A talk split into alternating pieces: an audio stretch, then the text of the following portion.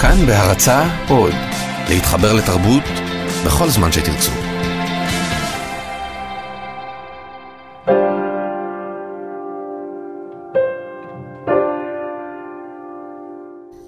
קטע קצר מתוך המסע של חיים נחמן ביאליק, גילוי וכיסוי בלשון, על הפעם הראשונה בה חזם האדם הקדמון בתופעת הטבע הפלאית של היווצרות רעם והגיב אליה בקולו. וככה בעצם התחילה להתרקם השפה. הרי אין לך בלשון מילה קלה שלא הייתה בשעת לידתה גילוי נפשי עצום ונורא, ניצחון גדול ונשגב של הרוח. בשעה שנדהם למשל, אדם הראשון מכל הרעם, קול אדוני בכוח, קול אדוני בהדר, ובנפלו על פניו, מוכה תימהון ואחוז חרדת אלוהים. פרצה אז מפיו מעליה, נאמר, בחיקוי לכל הטבע, מין נברה פראית, מעין שאגת חיה, קרובה לכל ר, זה הנמצא בשמות הרעם של הרבה לשונות. האם לא הביאה קריאה פראית זו גאולה גדולה לנפשו הנדהמת? האם בקריאה זו הד נפש שנזדעזע לכל מעמקי מצולותיה, נתגלה מגבורת היצירה, מחרדתה ומצהלת ניצחונה, בשיעור פחות מאלה המתגלות בדיבור מוצלח, בעל תוכן נשגב, שעלה ביד אחד החוזים הגדולים בשעת עליית הנשמה? האם באותה הבהרה קלה, גרגר המילה העתידה, לא נכרכה מסכת פלאים של הרגשות בראשית, הרגשות עזות בחידושן וכבירות בפרעותן, מעין חרדה, פחד, השתוממות, הכנעה, התפעלות, התעוררות לעמוד על נפשו, ועוד ועוד כאלה? ואם כן הוא, האם לא היה האדם הראשון ברגע זה אף הוא צייר וחוזה נשגב, בורא על פי אינטואיציה ניב שפתיים, וניב נאמן מאוד, על כל פנים לגבי עצמו, לזעזועים נפשיים עמוקים ומסובכים? האם לא היה בלידת המילה הראשונה של אדם מן הגילוי האלוהי?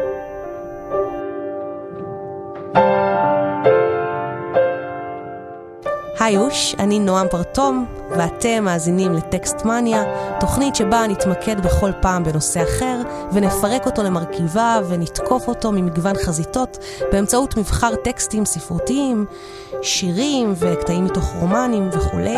Uh, בתוכנית היום אנחנו נעסוק בפעם ראשונה. וכל זאת כמין מחווה לחג שבועות, שהוא כידוע חג הבאת הביקורים, הפירות הראשונים של השנה משבעת המינים שהתברכה בהם ארצנו. אז אנחנו בעצם ננסה בעזרת שלל טקסטים להבין פה היום מה זה פעם ראשונה, מה יש בה בפעם הראשונה, אה, איזה קסם מיוחד היא מהלכת עלינו שהיא נחקקת ככה בלבבות, מה כוחו של גילוי חווייתי ורגשי בפעם הראשונה, והאם בכלל ניתן ויש טעם לשחזר את העוצמה והאושר של המפגש הסינגולרי והראשוני עם דבר מה בעולם. כמו כן, אנחנו נשאל את עצמנו האם הרושם הראשוני הזה הוא באמת מה שמותיר את החותם העז ביותר בנפש, או אולי להפך, אולי דווקא ההתנסויות הראשונות הן יחסית פתלות, חסרות חשיבות, מניסיונות חיוורים, עולליים, מגומגמים, לעומת מה שבא אחריהם. אמ, ועכשיו, כהמשך לזה, אנחנו נעבור לקטע של עגנון. זו בעצם הפעם הראשונה בשי עגנון שמע את הפיוט שבייה ענייה של רבי שלמה אבן גבירול בתור ילד. והוא לקוח, אה, הקטע הזה, מתוך הסיפור הסימן, פרק ל"א. אותו היום ששמעתי בפעם הראשונה אותה גאולה, שבת ראשון שלאחר פסח היה, ואני עדיין ילד קטן הייתי. הקיצותי משנתי, והנה אור בבית. קמתי ממיטתי ופתחתי חלון, שלא יעצרו לוחות החלון את האורה מלבוא אל הבית. עודני עומד בחלון, והנה ביקשתי לראות את האור בחוץ, בטרם יבוא אל הבית. רחצתי את ידיי ואת פניי, ולבשתי בגדי שבת, ויצאתי מן הבית. ואין איש מאנשי הבית רואה ושומע בצאתי מן הבית. גם אבי, גם אמי, אשר לא יסירו עינם ממני, לא ראו בצאתי מן הבית החוצה. אני בחוץ ואין איש בחוץ, רק הציפורים אשר שרו את שירת הבוקר, הן לבדן היו בחוץ. עמדתי עד אשר כילו הציפורים את שירתן. אחרי כן הלכתי אל הבאר, כי שמעתי את כל מימי הבאר, ואומר אלך ואראה את המים בדברם. כי לא ראיתי עוד את המים בדברם. באתי אל הבאר ואראה, והנה היא שופעת מים, ואדם אין לשתות מן המים. מילאתי את כפיי מהם ובירכתי ושתיתי. אחרי כן הלכתי אל כל אשר נשאו אותי רגליי. הביאוני רגליי אל בית הכנסת הגדול, והבית מלא מתפללים, והחזן הזקן עומד על הבימה ומנענע קולו באותה הגאולה. שבייה ענייה. שבייה ענייה,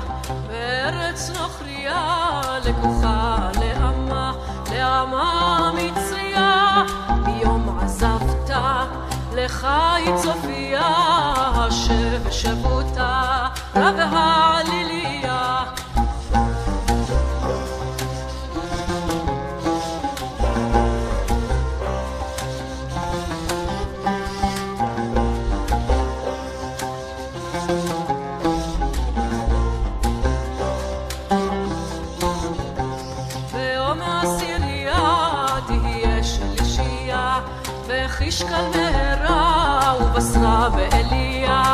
ויום העשירייה תהיה שלישייה, וחישקל מהרה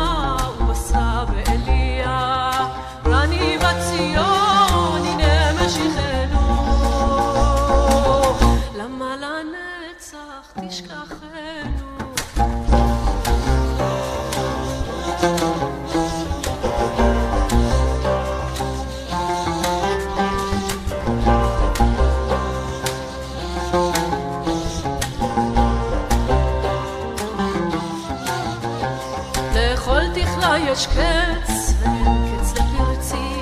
כלו שנותיי ואין מתום למחצי. שכנתי בגלות, תבועה בבוצי, ואין תופס משות אונייה להוציא. עד אנה אדוני כל התור יישמע בארצי? שמך עלינו נקרא, אל תניחנו. למה לנצח תשכחנו?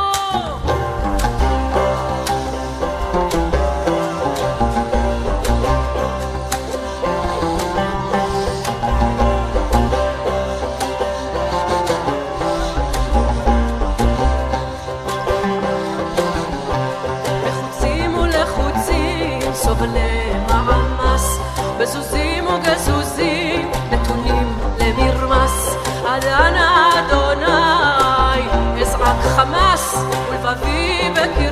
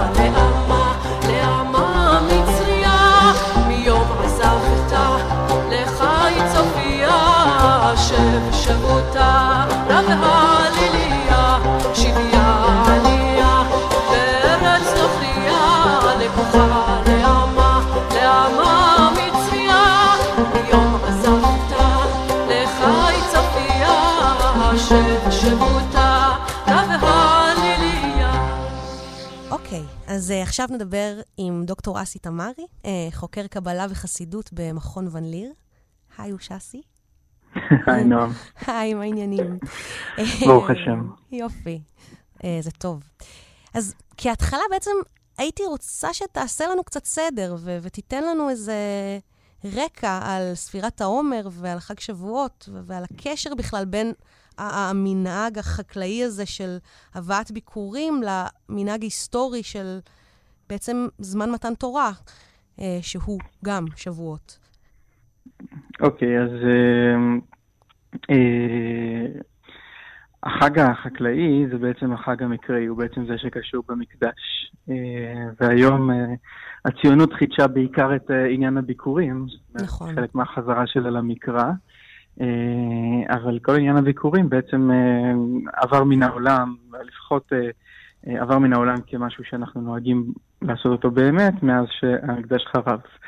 אה, בזמן המקדש, מה שהיו עושים, זה היו כל מיני דברים שעשו בשבוע, זה הרי חג הקציר, חג שהוא חקלאי, כן. אה, וגם הוא אגב היה לו עניין היסטורי, זאת אומרת גם כשמביאים את הביקורים, אז אה, מזכירים את יציאת מצרים דווקא, לא את מתן תורה. כן. אה, ארמי עובד אבי, כן, זה משם, זה, זה מה שהיו אומרים, אבל היו, בגדול אנשים היו מביאים את ביקוריהם, יש לנו תיאור מאוד יפה במשנה של איך אנשים מביאים את הביקורים, יוצאים בשיירות, עם שור, עם קרני זהב, ומה שהם אומרים, ואיך הם הולכים, ואיך מברכים אותם לשלום, וכן הלאה. אה, והמנהג הזה בעצם משתמר בעיקר באיך שאנחנו לומדים את נוהגי הביקורים, אבל לא הרבה יותר מזה. כן. אה, חז"ל בעצם הפכו את החג הזה לחג אה, מתן תורה, והסיטו את המשקל שלו לעניין המרכזי של מתן תורה. אה, והם שימרו גם כמובן את ספירת העומר, שהפכה להיות מצווה של ספירה, וזה מעניין לחשוב מה הקשר בין התהליך של הבאת העומר, של, של הספירה לקראת הבאת אה, העומר. אה, אה, ובין המהלך של הספירה, אבל המשקל של שבועות הפך להיות קודם כל אה, על, ה- על מתן תורה, זאת אומרת על הרגע ההיסטורי כן. של מתן תורה. אז, אז מה, אז איך זה עובד? כי הרי אנחנו קיבלנו את התורה בעצם לפני אלפי שנים, אז, אז מה אז פתאום באמת, אנחנו מקבלים אותה שוב בפעם בדיוק. הראשונה? בדיוק, אז בעצם, ה... זאת אומרת, החג החקלאי מובן לנו במובן שזה משהו מחזורי שקורה כל שנה, וכל שנה יש לנו ביקורים חדשים. אז מצד אחד הם חדשים, ומצד שני כל שנה יש לנו ביקורים חדשים, ואנחנו חוזרים על זה. זה בעצם הבעיה הגדולה של הפעם הראשונה הזאת, כן? הפעם הראשונה שחוזרת תמיד. כן, עם מתן תורה בעצם הדבר הזה אה, חוזר גם כן, מה זה אומר לקבל את התורה כל פעם מחדש. כן, זאת אותה שאלה אגב עם יציאת מצרים, מה זה לצאת ממצרים כל פעם מחדש. כן, אה, וזה פותח לנו שאלה שהיא בעיניי מאוד מעניינת, כי היא חורגת מהפעם הראשונה, כי בסופו של דבר אנחנו חיים לא דרך פעמים ראשונות, אלא דרך כל הפעמים שבאות אחריהן. אה, ולכן השאלה הזאת של איך לקבל את התורה כל פעם מחדש, אה, היא שאלה מאוד חשובה של שבועות, שקשורה גם בתיקון שבועות ובכל המהלך הזה שמיציאת מצרים, אה, כן, התקופה הזאת של 50 הימים מיציאת מצרים ועד לקבלת מתן תורה. כן. במובן מסוים העומר. המקובלים, בדיוק, במובן מסוים המקובלים, בעקבות אה, אה, חז"ל אה, והזיהוי הזה עם מתן תורה, לוקחים את החג החקלאי, שהוא חג שקשור תמיד בפריון, כמו, כמו הרבה מהחגים האלה, אה, ולוקחים אותו ברצינות ומאחדים אותו עם השאלה של מתן תורה, כי הרי מתן תורה זה בסופו של דבר הרגע שבו יש מעין נישואים, ברית הנישואים שבין העם לבין אלוהיו. כן?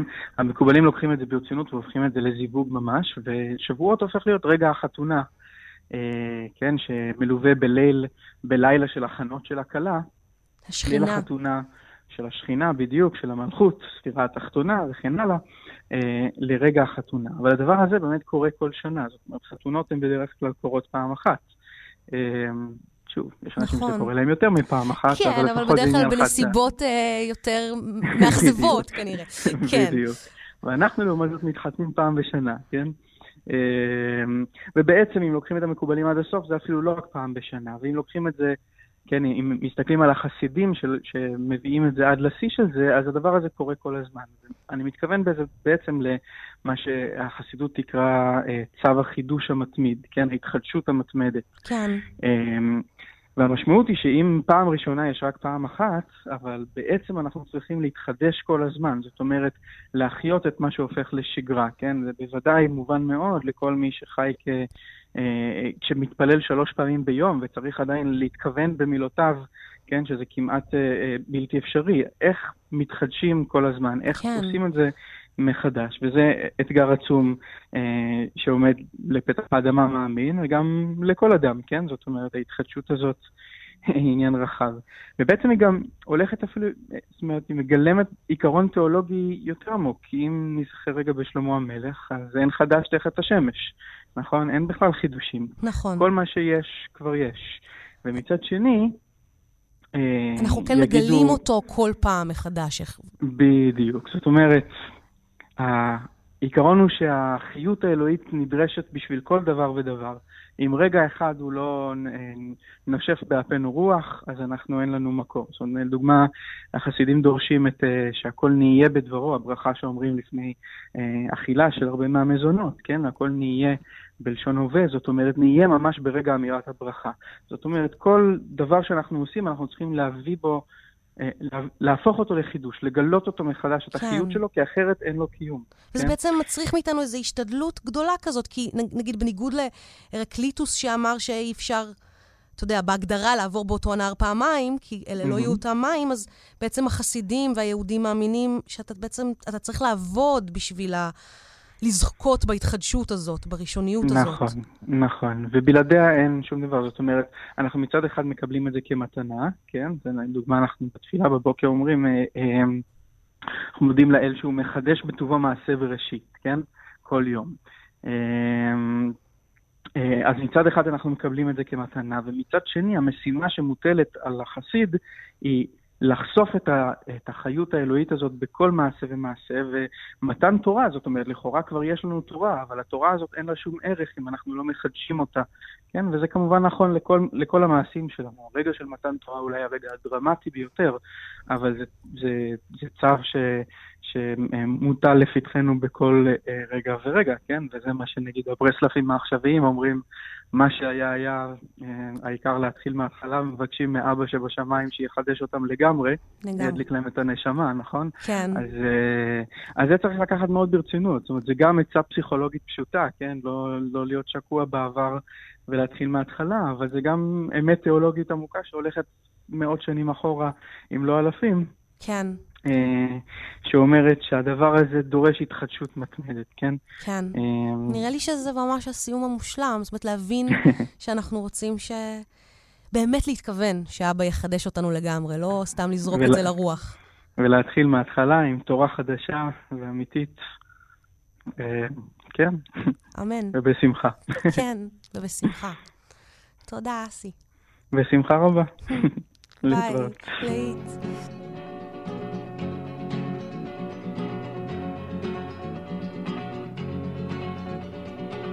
שאלוהים אמר בפעם הראשונה, יהי אור.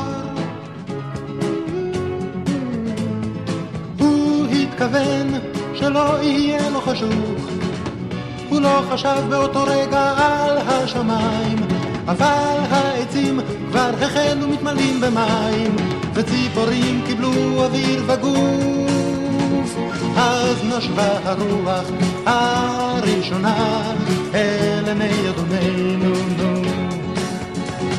והוא ראה אותה כמו עיני ענן כבודו וחשב כי טוב. הוא לא חשב באותו רגע על בני האדם, בני אדם לרוב. אבל הם כבר התחילו לחשוב על עצמם בלי עלים. כבר החלה מתרקמת בליבם מזימה, מזימה על מחוב כשאדוננו חשב בתחילת הלילה הוא לא חשב, לא חשב על שינה. כך, כך אהיה מאושר, אמר בליבו האלוהים הטוב, האלוהים הטוב, אבל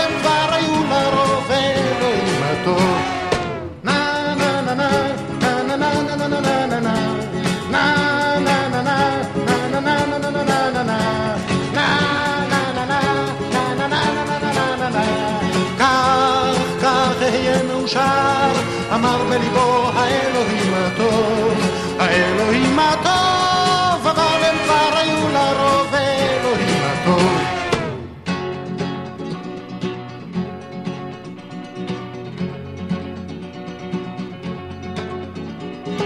כשאלוהים אמר בפעם הראשונה, יהי אור התכוון שלא יהיה לו חשוב. הוא לא חשב באותו רגע על השמיים, אבל העצים כבר החלו מתמלאים במים, וציפורים קיבלו אוויר וגוף. אז נשבה הרוח הראשונה אל עיני אדוננו. והוא ראה אותה כמו עיני ענן כבודו וחשב טוב, נו טוב. לא חשב באותו רגע על בני האדם, בני אדם לרוב. אבל הם כבר התחילו לחשוב על עצמם בלי עלים. וכבר החלה מתרקמת בליבם מזימה, מזימה על מחוז. כשאדוננו חשב בתחילה על הלילה, הוא לא חשב, לא חשב על שינה. כך, כך אהיה מאושר, אמר בליבו האלוהים הטוב, האלוהים הטוב, אבל הם כבר היו לרוב האלוהים הטוב.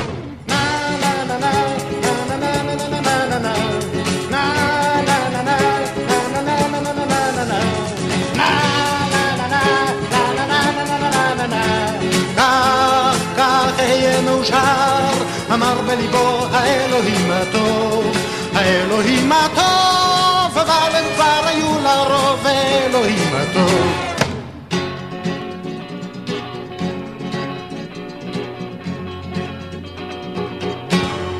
קטע מתוך החברה הגאונה, הכרך הראשון של הרומנים הנפוליטנים המדוברים, מאת אלנה פרנטה, אה, בתרגום מאיטלקית של אלון אנטרס. וזה בעצם קטע שמדבר על הפעם הראשונה שהגיבורות והחברות הטובות, לנו ולילה, מבריזות מבית ספר במטרה ובשאיפה לראות לראשונה את מקווה המים הגדול והנוצץ, את הים.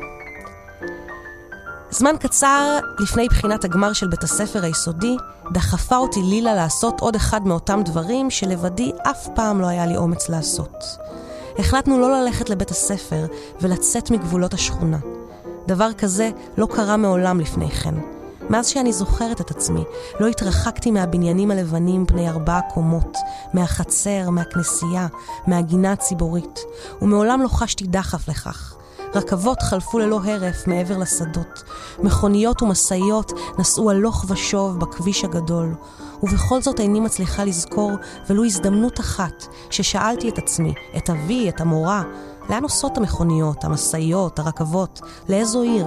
לאיזה עולם? גם לילה מעולם לא גילתה עניין מיוחד, אבל בפעם הזאת ארגנה את הכל. היא אמרה לי להגיד לאמי שאחרי בית ספר אנחנו הולכות כולנו לבית של המורה למסיבת סוף שנת הלימודים. בטחתי בה, והדברים אכן התנהלו כפי שאמרה. שום דבר מכל מה שהיה לנגד עינינו יום-יום, או שיכולנו לראות אם טיפסנו על הגבעה, לא הרשים אותנו. ספרי הלימוד הרגילו אותנו לדבר בבקיאות רבה על דברים שמעולם לא ראינו, ולפיכך הסעיר אותנו הבלתי נראה. לילה אמרה שממש בכיוון של הווזוב שמאחורי פסי הרכבת נמצא הים. רינו, שהיה שם, סיפר לה שהמים היו תכולים, נוצצים, מחזה יפהפה. ביום ראשון, בעיקר בקיץ, אך לעיתים קרובות גם בחורף, הוא רץ לשם עם החברים לשחות, והבטיח לה לקחת לשם גם אותה.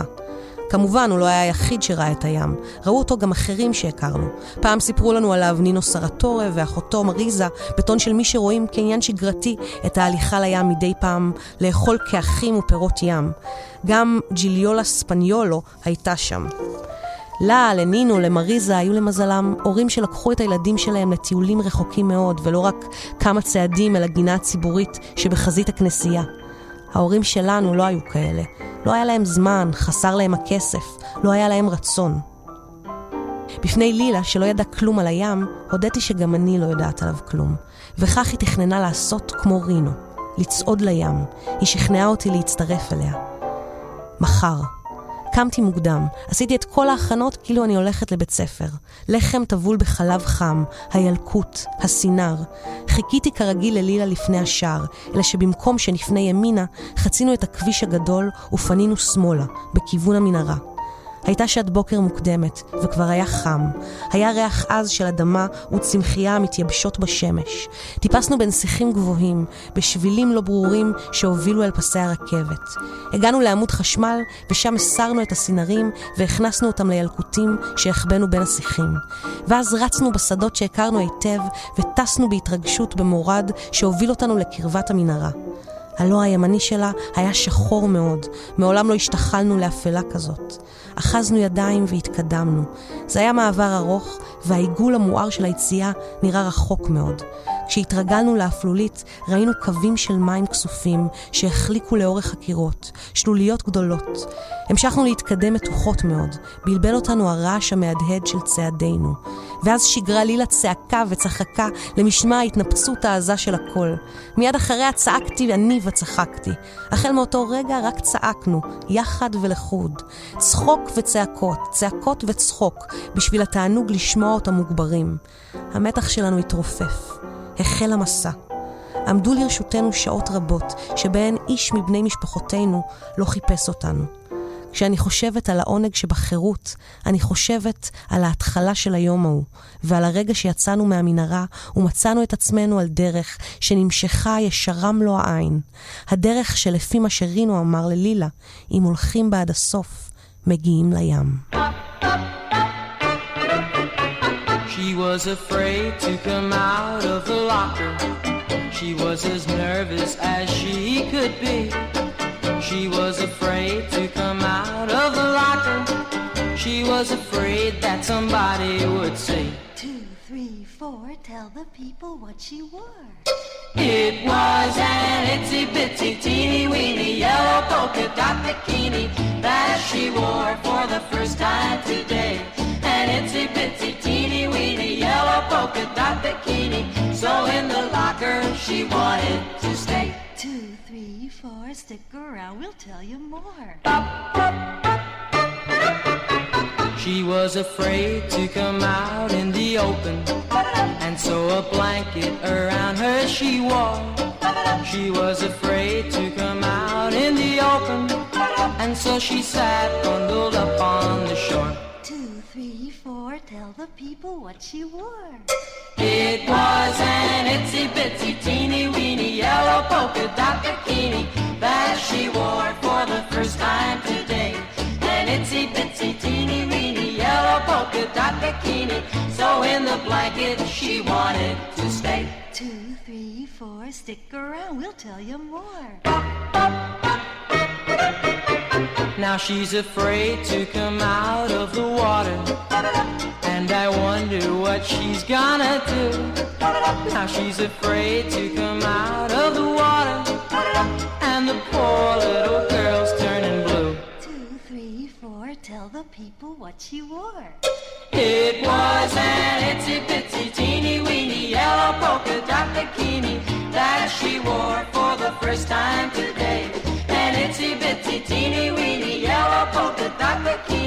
So in the water she wanted to stay.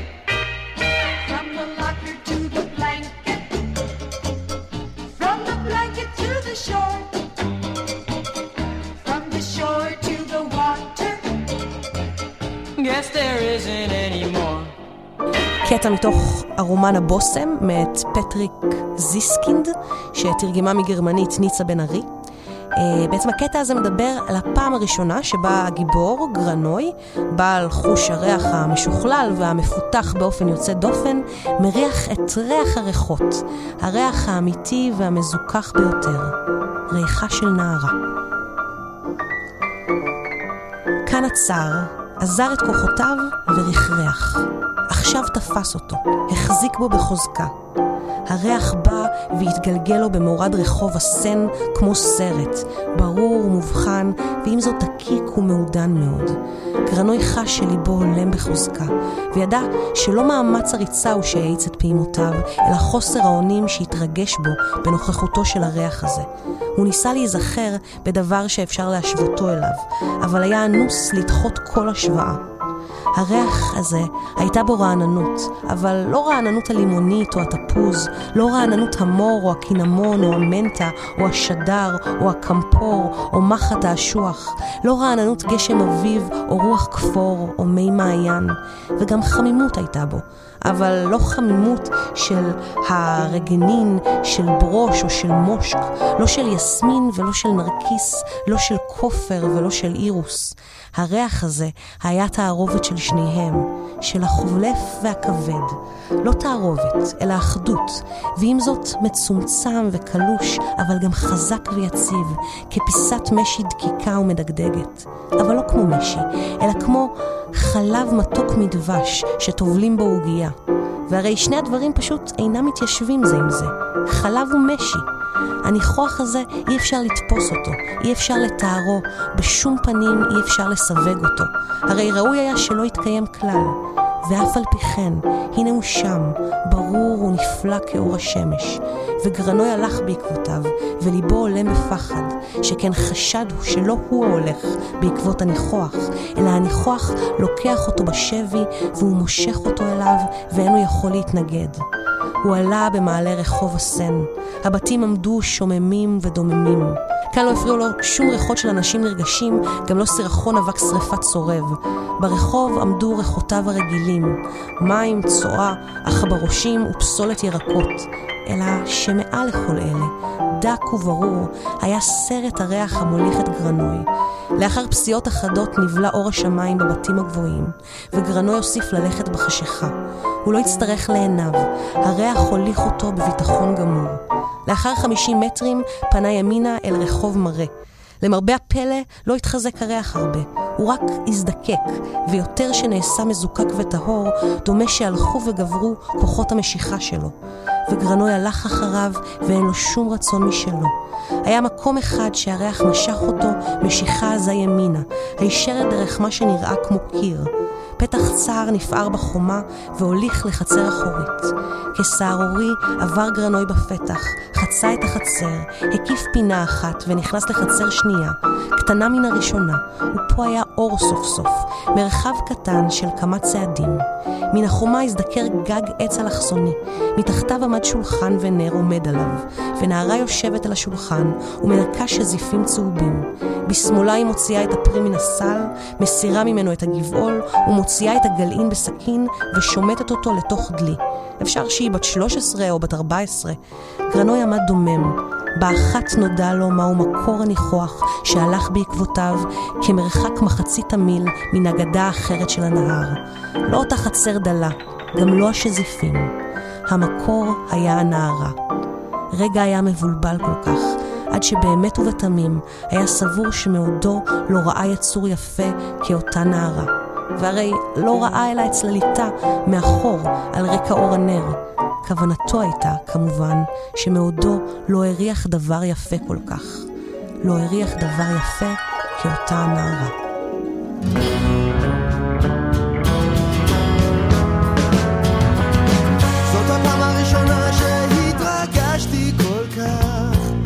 לא הצלחתי לדבר כשהמזכירה שלך ענתה לא שהתבלבלתי, רק פחדתי מעט. סגרתי את הטלפון בנשימה כבדה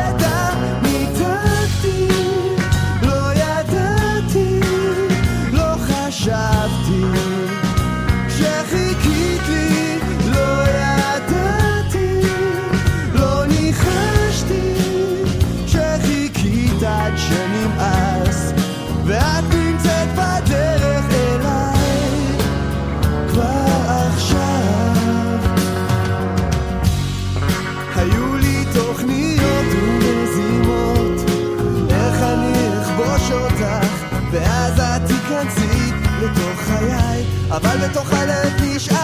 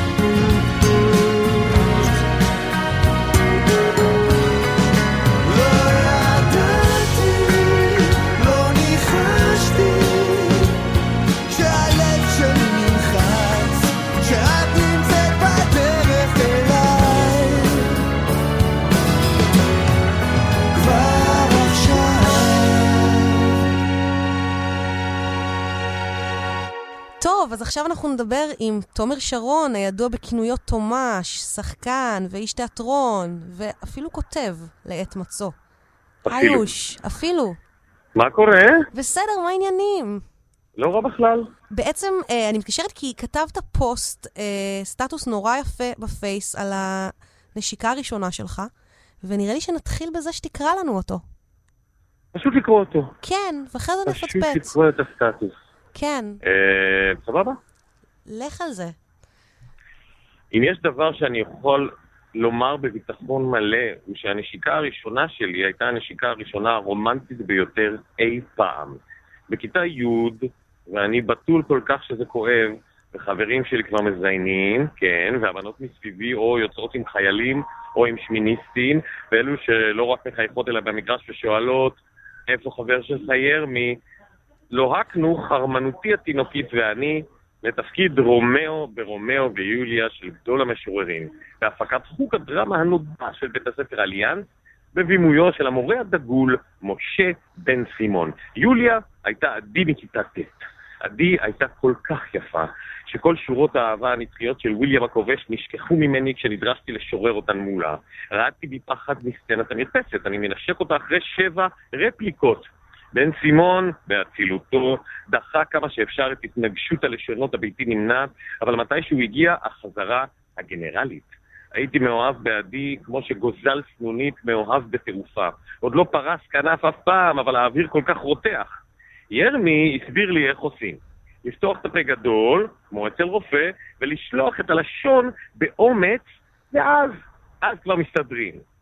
עם פרוץ הגנרלית נקבו אגמי זיעה חמה בחולצתי, וליבי החל מפרפר בקול. שיחקנו. בן סימון אמר שזו טרגדיה, ופירושה של טרגדיה הוא שהגיבור אינו יודע מה שכל השאר יודעים, ובכל זאת ממשיך. אז המשכתי. טיפסתי על שולחנות הכתיבה הירקרקים ששיחקו מרפסת. האקדח מהמערכה הראשונה נטען כבר מהבוקר. הפעם זה גנרלית, לחשתי לי בראש. מאני טיים או מג'יק ג'ונסון של השיר, זה המזרח, ועדי השמש, ופיה הפתוח שר לי רוק ואודם, והנה! המחשבה הראשונה הייתה, וואו, אז על זה הם מדברים כולם. זאת התחושה הכי טובה שנזדמנה לי ב-16 שנים של המתנה. זה כל כך נעים, וכל כך לח, ולא רגיל.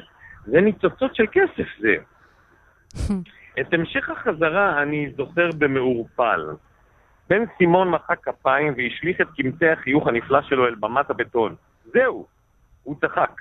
זהו זה, ככה, ככה זה צריך להיות. זו פעם ראשונה בכל התהליך שאני מרגיש כמה הם אוהבים, כמה זה בשבילם מצב חירום. ניפגש מחר ונעשה הצגה אדירה. רומאו של בן סימון היה ערבי ויוליה יהודייה, שנות ה-80, נו. זה היה נועז אז, זה אפילו אפשרי. הוא שחרר אותנו הביתה. ליוויתי את עדי כבר אחרי כל חזרה דרך השדה ודרך החורשה. היום יש שם קניון, אבל אז היו שם יערות, יערות עד וסוואנה של ירוק.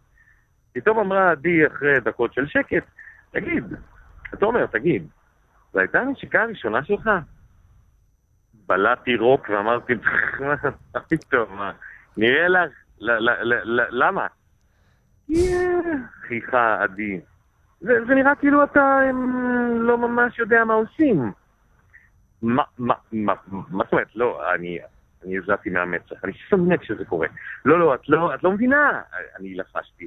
זה, זה נשיקה של תיאטרון. זאת אומרת, בן סימון הרי לימד אותנו שצריך להשאיר אחוז מסוים של השחקן במודעות, כאילו לדעת מה הוא עושה, אז בנשיקה אמיתית זה, זה אחרת, אחרת לגמרי. כן, צחקה עדי.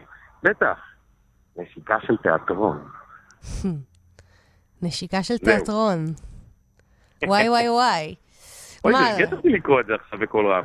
אף פעם לא קראתי את זה בקול רם. זה להיט, זה, זה מונולוג סטייל גבוה מאוד. אתה הכי צריך, אתה צריך לעשות, אה, לקחת את כל הסטטוסים שלך ו- ו- ולהפוך אותם למחזה. ואני אעזור לך. מצב. סתם, לא, זה מצב, אה, לגמרי, דווקא הציעו לי להפוך אותם לספר. לגמרי, נכון, לספר, ואז, ל, ואז אה, ל, למופע יחיד. כן. זה... טוב, יש לי המון שאלות. דבר ראשון, השאלה הרכילותית הכי מי זאת מתבקשת. עדי? א', מי זאת... כן, כל הפייסבוק שלך, המה, מה עם עדי, עדי קרא את הסטטוס, אה, אז איפה עדי הגיבה, הגיבה, לא זוכר אם זה היה בסטטוס הזה או במישהו שהעלה את הסטטוס הזה אצלו, והיא הגיבה. וואלה. אה, עדי, קוראים לה עדי שטיין, היא גרה ב... אנחנו עושים לה אאוטינג מוחלט. כן, לגמרי, לא כן. היא אדם חמוד מאין כמוהו, והיא התחתנה, תראי מה זה, עם מישהו אחר מהבית ספר. מטורף לגמרי. מישהו שהיה שנה מעלינו, קוראים לו במבי. במבי. אז אה, טוב, רגע, אז מה, אז הנשיקה הראשונה באמת זכורה לך יותר מכל אלה שבאו אחריה? כאילו, מה יש בראשוניות מה, הזאת שכולנו כאלה סאקרים שלה? תראי, במקרה שלי זה כאילו פשוט, אה, זה- הגשמה כמה שזה רומנטי, הנשיקה הראשונה בסצנה אה, שהיא בעצם. נחשבת לסצנה הכי רומנטית בהיסטוריה של המחזאות, שזה גם הנשיקה הראשונה של הדמויות בסצנה, זה זה שיא של, אה, כאילו לא יאמינו לי שזה נכון, אבל נכון. לגמרי. מופת של אה, קיץ', מופת של קיץ'. בחסות עדי שטיין מפרדס חנה, שהתחתנה אה. עם... אה, עדי, עדי. כן, אה, תשמעי, כל דבר ראשוני הוא אה, הוא נחקק לך, גם הדברים הרעים הראשונים, גם ה- גם הפעם הראשונה שלא קיבלת ציצי מאמא שלך נחרט לך איפשהו. אחרי זה ראיתי סטטוס שלך ממש משלשום, עוד פוסט עם שורה יפה מהמזמור שירו לאדוני שיר חדש, ואתה מתפייט שם כמו רבן בן רבנים, ו... ו- ומדבר על, גם על זה שהחדש הזה, הוא, אתה, אתה מספר אה, נורא כן, בכנות. אני בל- אני בלילות נהיה פואטי. לגמרי, כן, יש לך את הצד הזה. בימים אני פוליטי, בלילות אני פואטי. אה, את כן, אתה כותב שם על הנוירולוגיה הפגועה של אבא שלך ועל איך הוא שואל אותך דברים רוטיניים, כמו מה אוכלים שם בהבימה, ו- וכל פעם מחדש אתה באיזה ענווה כזאת משתדל לענות לו כמו בפעם הראשונה.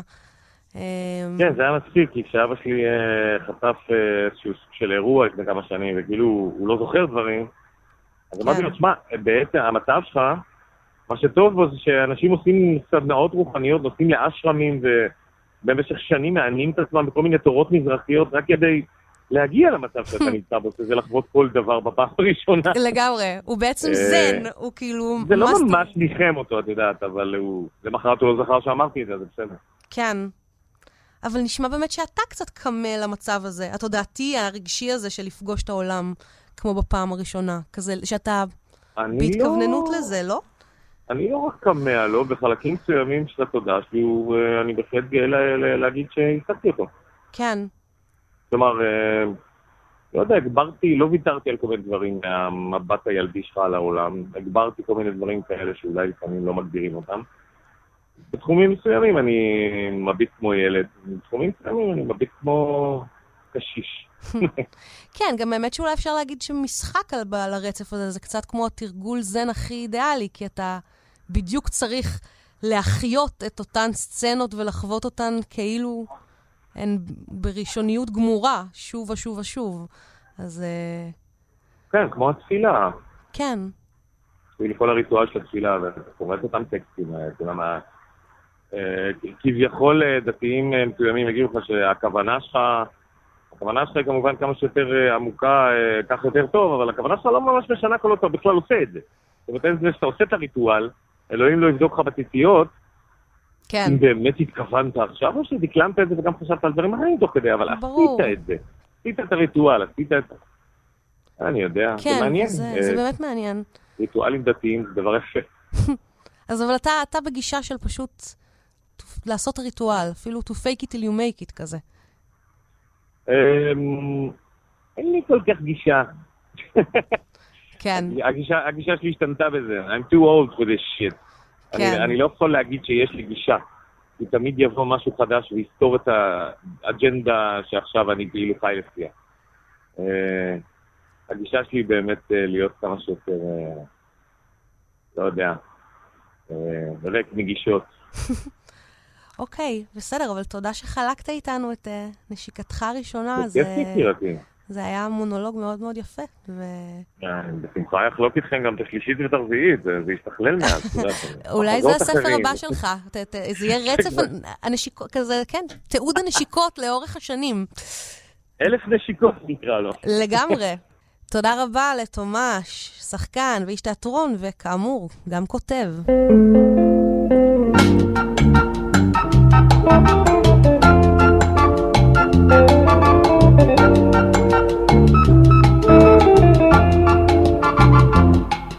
שוב עיניי ילדה קטנה, בת עיניים תוהות נוצצות. טעמתי כבר ין אהבה, כן ין אהבה, גם ין נשיקות, אכן נושקתי רבות. כה רבים ביקשו שפתותיי, אך עדיין אזכור ברטט בסוד אותה נשיקה ראשונה בחשאי. הנשיקה הראשונה על הספסל בגן,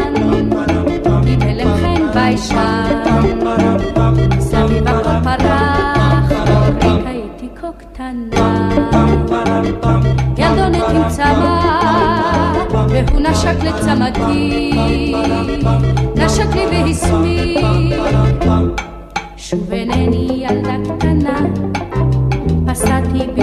החיים, טעמתי מיין אהבה, מול צחוק של אביב, סתבים, אכן נושקתי רבות, כדרכה של עלמה פזרנית, אך עדיין אזכור בעצב מתוק אותה נשיקה טהורה ראשונית. הנשיקה הראשונה על הספסל בגן, עם הלם חן ביישן, ומסביב הכל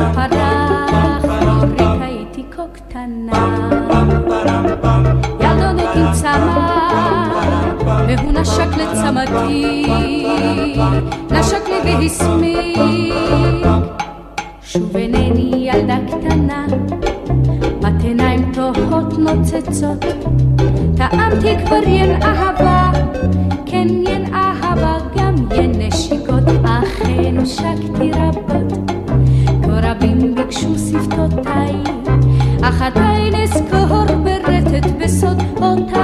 אותה נשיקה ראשונה בחשאי. הנשיקה הראשונה על הספסל בגן, עם הלם חן ביישן, מסביב הכל פרח, רק הייתי כה קטנה. ילדונת עם צמא, והוא נשק לצמתי, נשק לי והסמיק.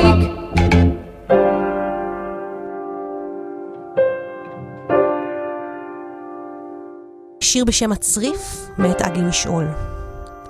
אתמול עברתי במכונית ליד ביתך, וראיתי שהצריף עודנו שם, וחשבתי, צנופה ככה במכונית, שאיש לא אהב אותי כמו שאהבת אותי אז.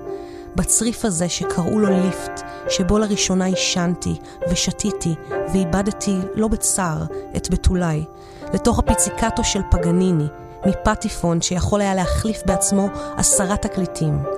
ושאיש לא מרח לי כמוך אבוקדו על לחם לבן, זורה עליו, לכבוד ההונגריות שלי, פפריקה אדומה, וקורא לי תפוח. אז זה היה שיר האהבה הראשונה הקלאסי של אגי משעול, אמ, והנה שיר אחר על אהבה ראשונה, שקצת קורא תיגר אולי על השיר הזה, ובכלל על קונבנציות שיש לנו על אהבה ראשונה, ועל הרומנטיזציה שכרוכה בה. אז אהבה ראשונה מת ויסלבה שימבורסקה. אומרים שהאהבה הראשונה חשובה מכולן. זה רומנטי מאוד, אך לא המקרה שלי. משהו בינינו היה ולא היה, התקיים ונעלם. ידיי אינן רועדות כשאני מגלה מזכרות זהירות וצרור מכתבים קשור בחוט. לו לפחות נקשר בסרט.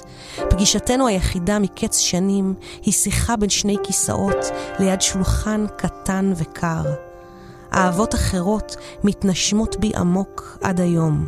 לזאת אין די אוויר להיאנח, אבל דווקא היא, כמות שהיא, מצליחה במקום שנכשלו האחרות. נשכחת, אינה מופיעה אפילו בחלומות, מרגילה אותי למוות. אז מי יודע, יכול להיות שהקסם של האהבה הראשונה הוא דווקא שהיא הכי קלילה ואפשר לשכוח אותה בעונג מתוק. אמ, אז אנחנו נסיים את התוכנית אה, הזאת על הפעמים הראשונות באמירת אבא, תחדש אותי לגמרי, תדליק לי את הנשמה, כמו שאומרים הברסלבים, אמ, ושנזכה להעניק לכל אקט שלנו בעולם את האנרגיה, השמחה והחיות הזאת שיש לפעם הראשונה. תודה רבה אה, למרואיינים שלנו, תומר שרון ואסי תמרי. אה, תודה לניר גורלי על העריכה.